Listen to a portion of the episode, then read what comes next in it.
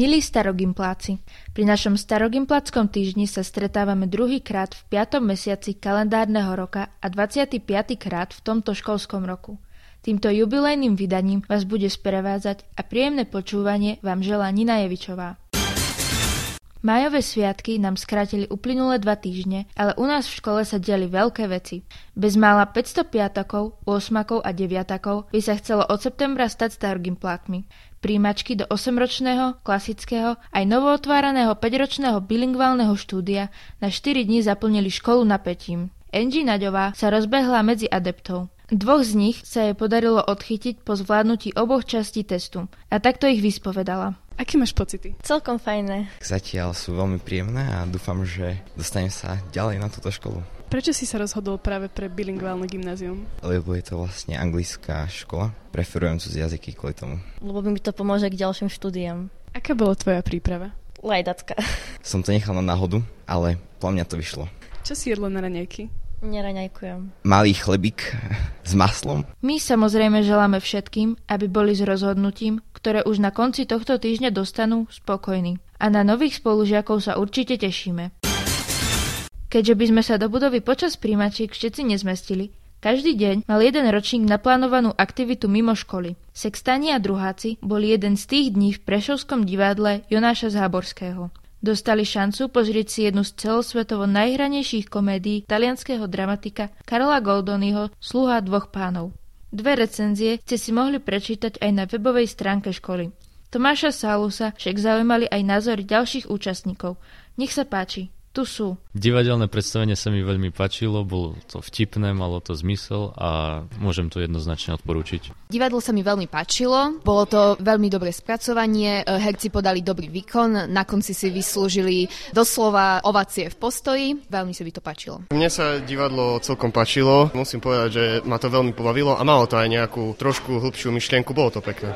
Predstavenie bolo nad moje očakávania, čakal som, že to bude také nudnejšie, ale dej bol veľmi zaujímavý, všetky tie vtipné momenty, aj ten hudobný doprovod bol veľmi zaujímavý a veľmi dobré. Divadlo bolo super, bolo to vážne aj vtipné, zábavné a splnilo to moje očakávania. Podľa výpovedí účastníkov sa zdá, že starogympláci začínajú objavovať nový druh umenia a prichádzať mu na chuť. Veríme, že v objavovaní krásy divadelných zážitkov budeme pokračovať aj v budúcom školskom roku. Piatok bol posledným dňom štúdia našich najstarších spolužiakov, oktávanov a štvrtákov. Dnes sa im začína záverečná fáza prípravy na maturitné skúšky, takzvaný akademický týždeň. Rozlúčka s nimi bola peknou bodkou za štyrmi, respektíve ôsmimi rokmi strávenými medzi múrmi našej školy. S akými pocitmi odchádzali? Bol sa na to opýtať opäť Tomáš Sálus. Ako budeš spomínať na čas, ktorý si strávil na našej škole? Rád. Asi aj často, na všetky medzitriedne akcie, ako bol lyžiarsky zájazd a kožas napríklad. Tam sa veľmi ucelili vzťahy podľa mňa a som veľmi rád, že som išiel na túto školu. Spoznal som mnoho dobrých ľudí, aj skvelých učiteľov, takže som rád, že som tu chodil. Teraz sa mi to ťažko hovorí, keďže mi je už ľúto už teraz.